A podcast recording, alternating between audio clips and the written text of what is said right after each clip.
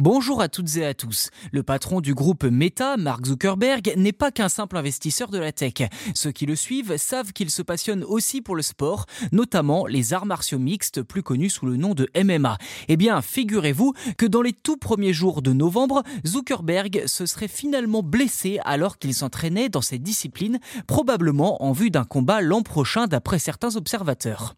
Pour l'historique, Mark Zuckerberg n'est pas un novice en sport de combat. On a pu le voir remporter sa toute première compétition de Jiu-Jitsu l'an dernier et plus récemment suer à grosses gouttes lors d'entraînements de MMA. Sauf que, comme dans n'importe quelle discipline, mais d'autant plus dans les sports de combat, la blessure n'est jamais loin et le milliardaire se serait déchiré le ligament croisé antérieur du genou droit il y a quelques jours. En témoigne la photo de sa jambe plâtrée sur son compte Instagram. Une opération pour réparer les dégâts serait prévue, ce qui éloignera Zuckerberg la cage durant de longs mois, notamment à cause d'une longue rééducation en perspective.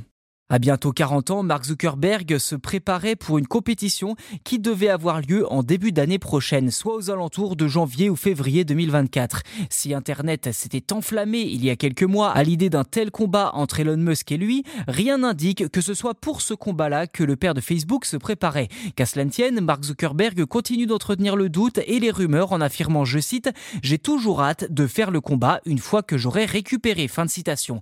Pour rappel, les deux hommes s'étaient même tellement cherché sur les réseaux sociaux cet été qu'un projet de combat avait été évoqué avant finalement d'être abandonné par la suite. Voilà pour cet épisode. N'hésitez pas à vous abonner au podcast si ce n'est pas déjà fait sur votre plateforme d'écoute préférée. C'est gratuit et en plus, vous serez les premiers informés lors de la sortie des futurs numéros. Merci encore pour votre soutien et je vous dis à très vite.